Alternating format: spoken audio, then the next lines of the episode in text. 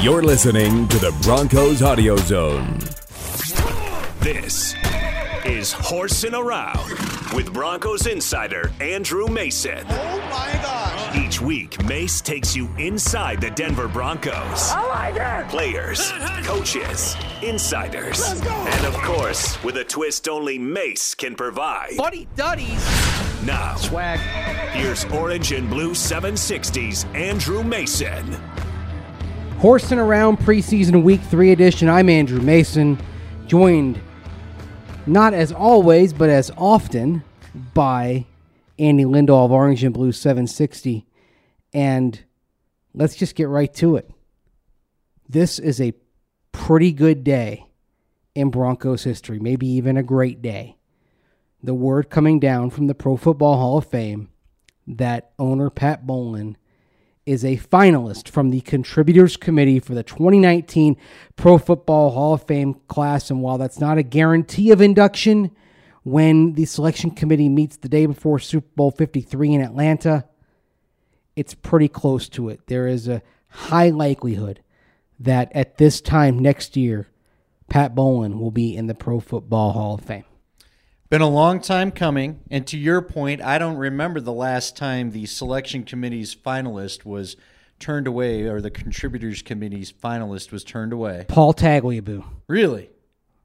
Well, Pat concussion issues and all that. Pat Bowlen does not have those kinds of issues on his candidacy at all.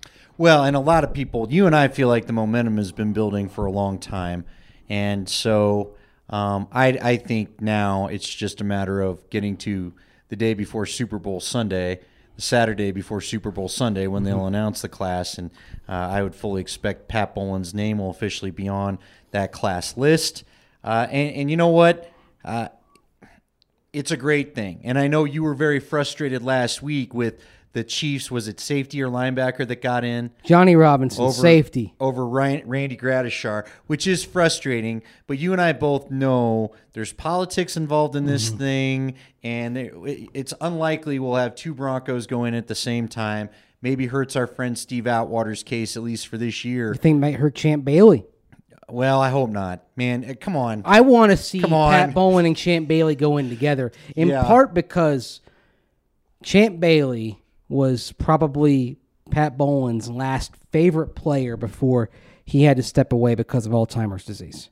And it would mean a lot, I think, to Pat Bowlen's family and people who were around the Broncos during Pat Bowlen's ownership if he could go in with one of his most beloved players. And Pat Bowlen being a guy who always said was about the team and about the players, I think it would add even more magnitude to his Hall of Fame selection if he could go in with at least one player like a Champ Bailey or Steve Atwater. It would mean the world to him. Yeah, and look, I'd like to see all three. Yes. And frankly, I agree with your article. And don't forget John Lynch, too. I, and I agree with your article that you know it's time. You wrote last week that it's time to stop with all this limiting of classes and so on and so mm-hmm. forth. It's time to catch up. But you know what? We're here today to celebrate Pat Bowlen Yeah. because he deserves it. It's it, it's been a long time coming, and I can just tell you as a, as a lifetime Colorado resident what he's meant to the city. Um, you know, I- it maybe I don't know if I should be embarrassed by this or not, but you know, when you're a young man, funny things motivate you. I will never forget the first chance I had to vote after I turned 18 was in the election that we had as to whether to pass the stadium or not. And I made sure that I got out there and voted. Now, that's a little sad that a presidential election wouldn't motivate me the same way as this did, but you know, Broncos meant a lot, and I think you know, it just it's the identity of the town. And Pat has been just such a big part of bringing. I mean, with the Broncos winning championships, and we can go through all the stuff that that his what he's done for the team as far as in NFL circles. But let's just take from a city of you know a a commerce what is it chamber of commerce perspective Yes. is what I'm looking for here.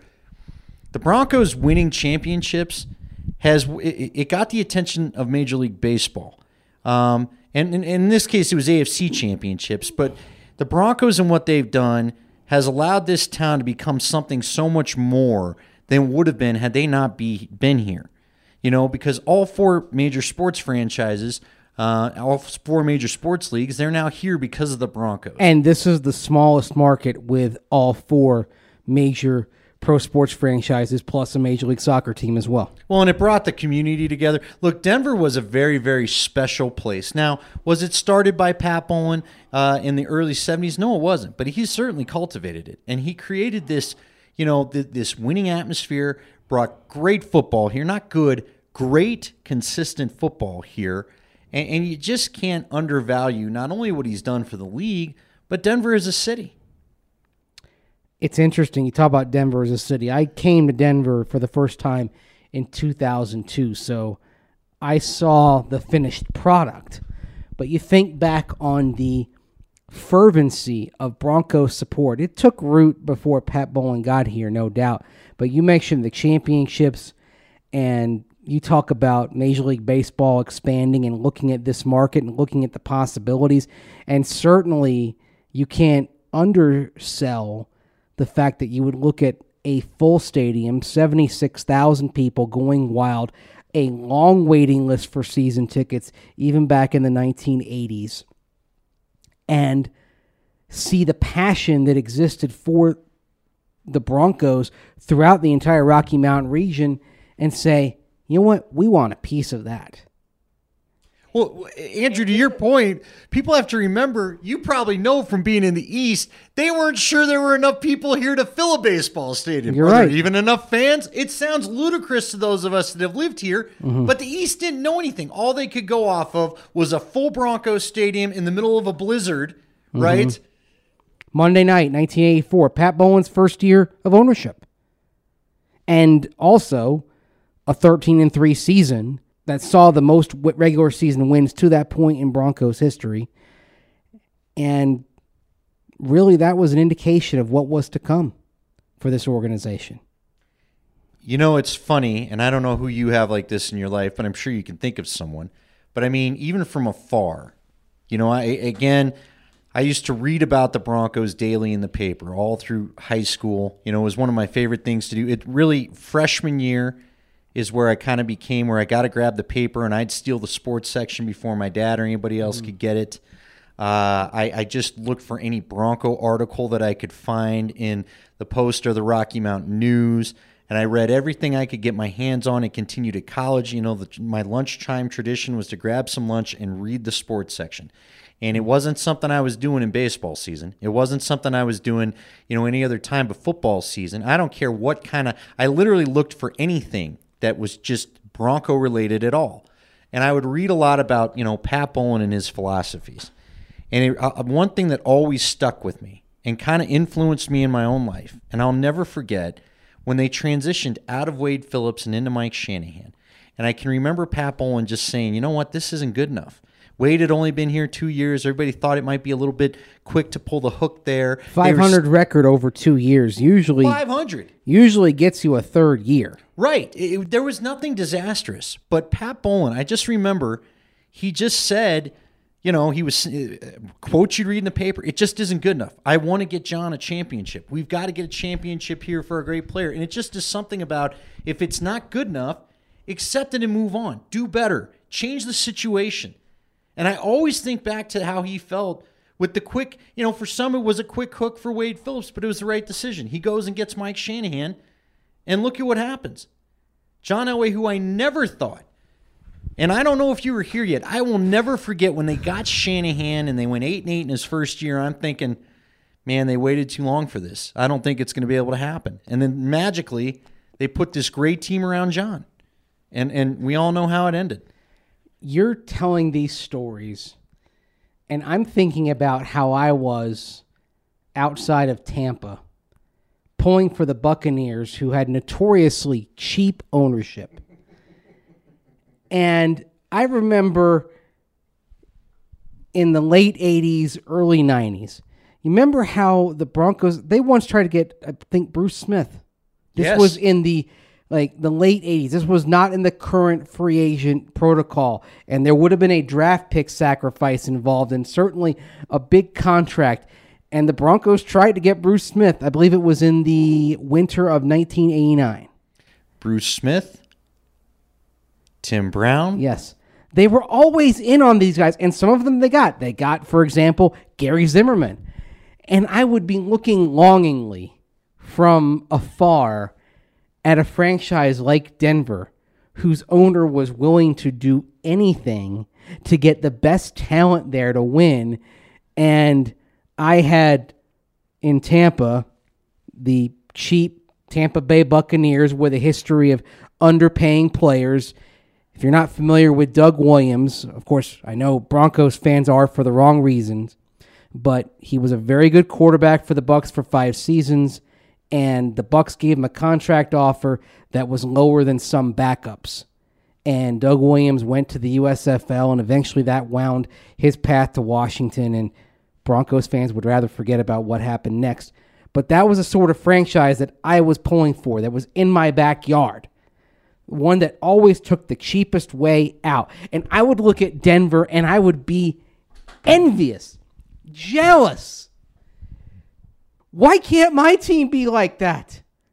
Why did I get this team rather than being in Denver, Colorado and getting to pull for a franchise that always went for it?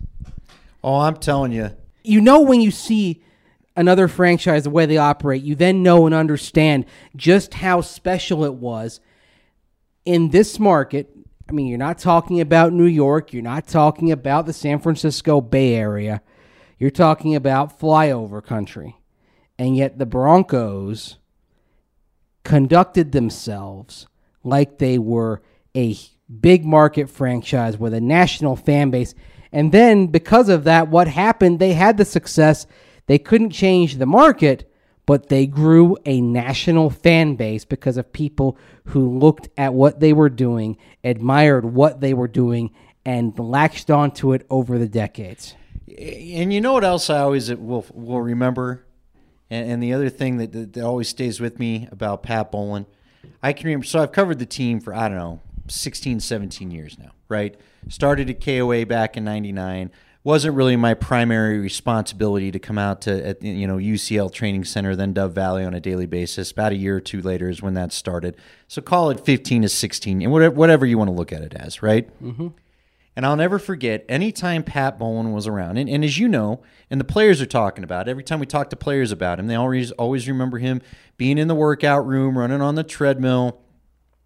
There's certain guys with the kind of power, the kind of stature that a Pat Bowlen has, and you just kind of get uncomfortable, you know, or you feel a little uptight around him, maybe would be the proper word is there I, I, mean there's a guy i've never I, I, just always am struck by how comfortable i always was around pat Bowlen. you know a nice guy would say hello to you. You know I, am just some young guy covering his team. Hmm. how you doing? You know how's it going today? Always had a word not just walking by not acknowledging anybody. I remember one time they were doing something they were, they were talking about. I can't even remember what it was. It was something to do with the stadium and seats or tickets or something. And then we happened to be we transitioned into something about a player. I just made a little joke, is the point, and you, as I tend to do, right? That's just a, your a small MO. joke, yeah. And Pat laughed, belly laughed out loud at it. You know what I mean? Just and I thought, well, there's a guy. And later I kept thinking maybe I shouldn't have made the joke. I'm lucky he found it funny.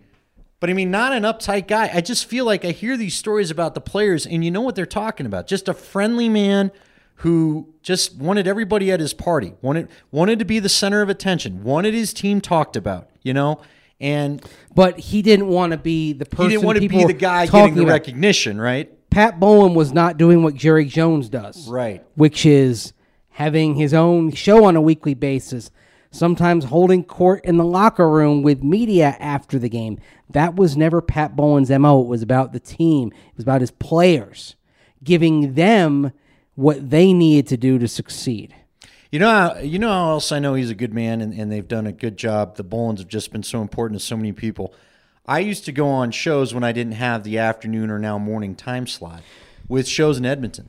Mm-hmm. And you know what? They still have a devout love for the Broncos up in Edmonton because of the city's loyalty to the Bowlen family and what he was. And they're, and they're proud of him and they're proud to call him their own. Um, I mean, he just seems to he seems to inspire loyalty wherever he goes. And I'm just disappointed it took this long to get in. I'm going to let that disappointment go. Uh, it is a great, great day, and the man deserves a lot of recognition. They better get ready for the highlight reel for him during the uh, Hall of Fame ceremony because that's a long list of things. Like we always like to say, Rich Eisen, I remember, came on last year when we started this station and said, Look, there's no Sunday night football without Pat Bowlen. Mm-hmm. A lot of the things that we enjoy in modern television and so many of these primetime games, you can thank Pat Bowlen for that, for how we spend our fall evenings enjoying the sport.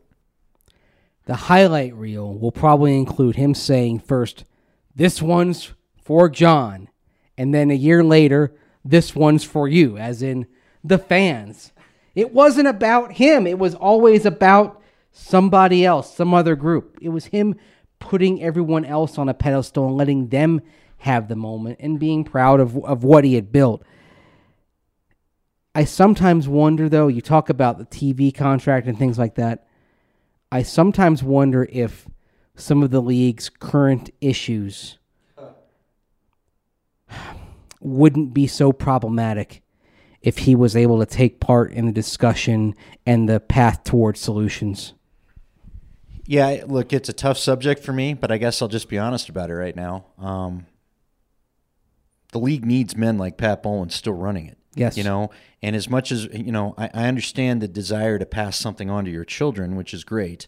Um, but I'll tell you what, you had some great visionaries running this league. And – I think it's tough to replace those. Even if your kids are in the spot, I think it's tough to replace those. You know, that's why I think if you're a Bronco fan, you ought to be very happy there is a Joe Ellis to help steward the whole thing. Um, you know, who understands what Pat would have wanted to do. Yeah, and, well, and understands the league as well. Because to your point, Andrew, I can't help but think when we had the lockout in 2011, I was thinking to myself, man, if Pat Bowlen was in the middle of this, would we be having a lockout? Because I think Pat, Pat, as I understand it from the stories I've been told, you know, not only did he have a he, he did a great job of pro- uh, protecting his interests for sure, mm-hmm. right?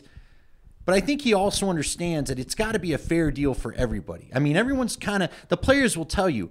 Pat understood that if you're happy and you love your working environment, good things are going to come from it. I'm going to give you what you need so that ultimately I get to succeed and enjoy the success along with you. But I've got to keep you happy.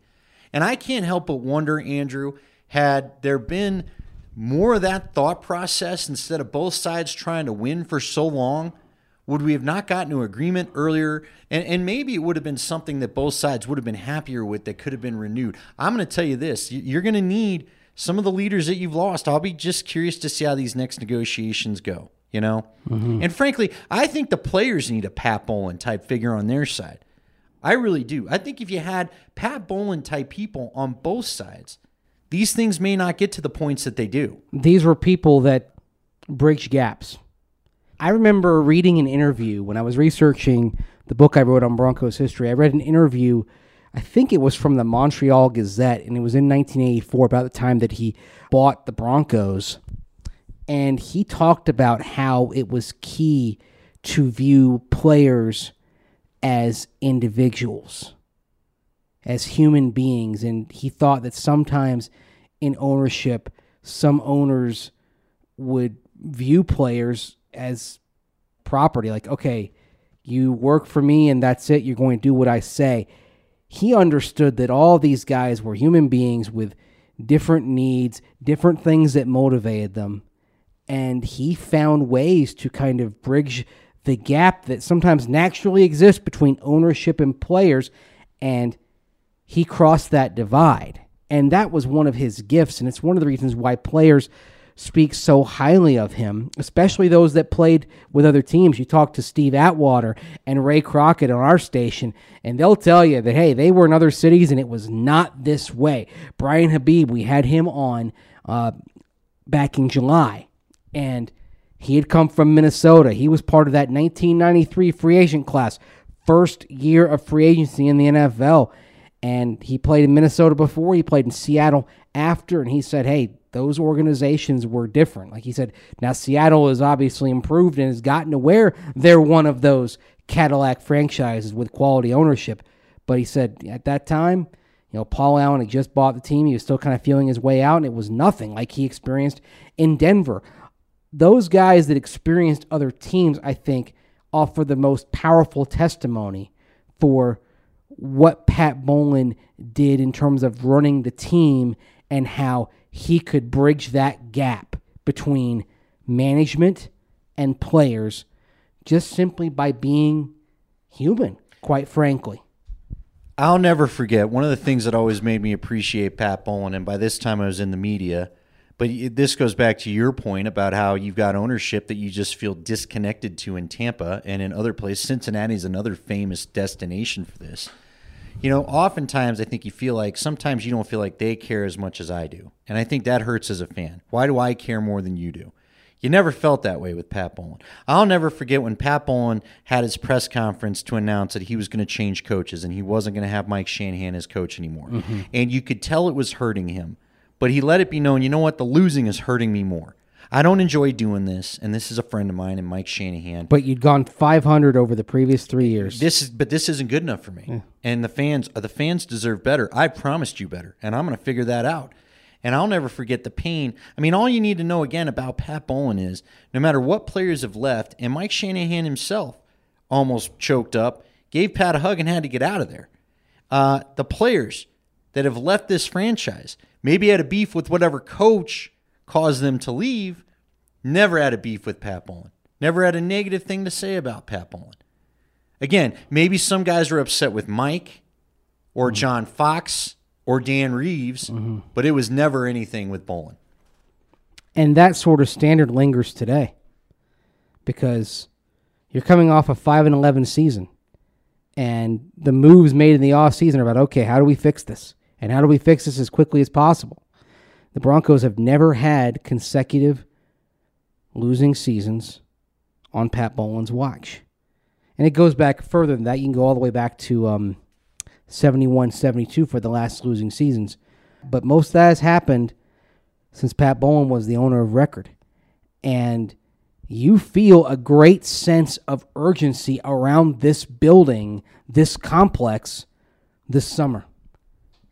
And the sense that another losing season will not be tolerated here. And a lot of that is the lingering legacy of Pat Bowlen, even though he can't be here on a daily basis, that standard remains for the organization. Oh, I tell the story all the time, to your point. Even though Pat Bowlen wasn't at the press conference to announce the removal of Josh McDaniels as head coach, I will never forget the question posed to Joe Ellis that day where whoever, I don't even remember who asked it, but someone said, Aren't you upset that you're now paying Mike Shanahan and Josh McDaniels and you'll be paying another coach? And Joe Ellis looked at him and he goes, It doesn't matter if we have to pay five coaches. The fans deserve a winner. That's what we've promised. That's what we're going to deliver. And I mean, the, the matter of fact passion in his voice from Joe Ellis that day, where he just basically said, Don't, I don't care. I don't care who's on the past payroll. It's not good enough, so we're switching it. We're getting, we're changing directions you know, almost like scolding. Don't mm. question me about what I have to spend to win. I don't care. It's not your money. I mean, again, how many franchises would do that? How many franchises, you've covered this league a long time. How many franchises out there would honestly pay that many? You know that I would say a third of the league, and you tell me if that's too high, would probably live with a coach just to get the payroll cleared before they did something about it. It might be a third of the league. I can go back to 2010 with Carolina, the last year before the lockout. And Jerry Richardson, who's no longer the owner of the Panthers, of course, and had the scandal that blew up uh, over the last year or so. He and John Fox got into a staring match on the schoolyard. Richardson didn't really want John Fox around. Fox wanted his contract, though. Right. And Richardson was not going to pay Fox not to coach. So what resulted was an extraordinarily dysfunctional and uncomfortable 2 and 14 season in 2010 with neither side willing to budge when it was clear that Richardson wanted to go in a different direction but didn't want to pay somebody not to coach. I know that I've heard that said of some teams. I've heard the Bears, for example, sometimes uh, stories of them staying with a coach a year too long because they wanted to kind of mitigate what they would have to pay to a coach if they fired him. That wouldn't happen with Denver. That didn't happen with Denver. And I think there's it's a good sense of responsibility that a team like the Broncos has that says, okay, yeah, we got this wrong. It's on us.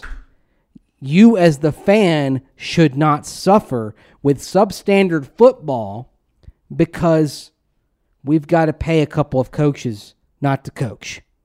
That's on us. That's not on you. We want to give you the best product. And the result of that turned out to be bringing back John Elway, hiring John Fox, and the turnaround was pretty quick and pretty thorough. Well, getting one Mr. Peyton Manning because of how well Right. the league knows. But they were going in the right here- direction before. No, you're right, but let's be honest about it. Peyton Manning, I'm sure knew, and he he talked about it in his introductory press Mm-hmm. conference. He knew if I come here, they're going to do everything I need to win. There'll be no asking questions. There'll be no worried about. Look, even Peyton Manning got asked to give to the greater cause. You know, John Elway with his contracts used to give to the greater cause, And then he- Now, I don't know. Manning loved giving to the greater cause, And he got it back in the end. he ultimately got his money back. But nonetheless, I would put it out there for anybody that wants to know why anybody was asked to take a pay cut. The famous line to me always delivered is even the Hall of Famer had to take a mm. pay cut once upon a time. So everybody's fair game. So anyway, I'm just I'm just going to leave that on the table for some of the gripings over the last week. How could you ask anybody, mm-hmm. including potential trade partners, to take a pay cut? Well, even 18 had to take a pay cut. So It's the nature of a salary cap league. if you want to be part of a great team, sometimes the money has to be spread around. So, and that's what they'll spend the money, and they'll spend all the money they're allotted. But, sometimes you've got to play the game with them so that they can spend a little more money so everybody can succeed. and spend it smartly. And most of the investments have been smart. Obviously, not every player works out. We were talking about Menelik Watson this week. And one of the reasons why releasing Menelik Watson is a big deal is this franchise has not had a lot of dead money. No, not since John got here. No. They've spent they've spent well, but for the most part, the spending has been wise and has worked out. But at the same time, that sort of decision, hey, you've got to move on. That's what good organizations do. We accept that we made a mistake. This roster spot is more valuable going to somebody else.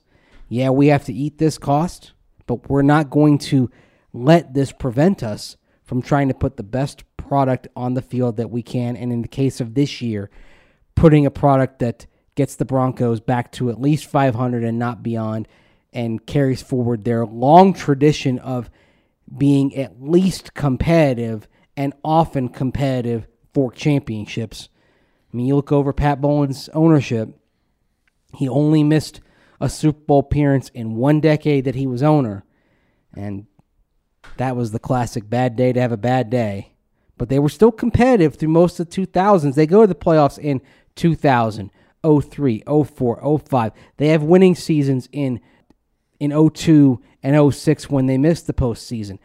While you can't always win a title, you can always be competitive and giving your fans reason to believe that you're close and can get there.